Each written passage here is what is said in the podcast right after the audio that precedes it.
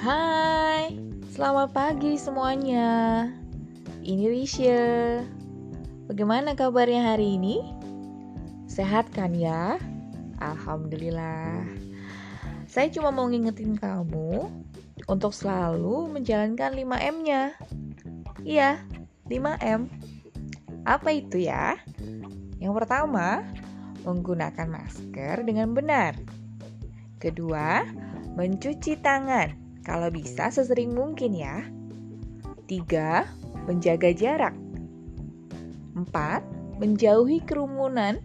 Dan lima, menurunkan mobilitas. Yuk, coba sekarang tengok kanan kirinya.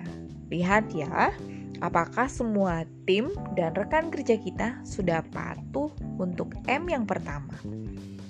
Jika belum, coba diingatkan.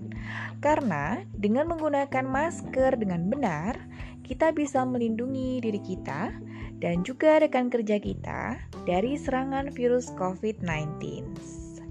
Ya, jadi pastikan benar ya.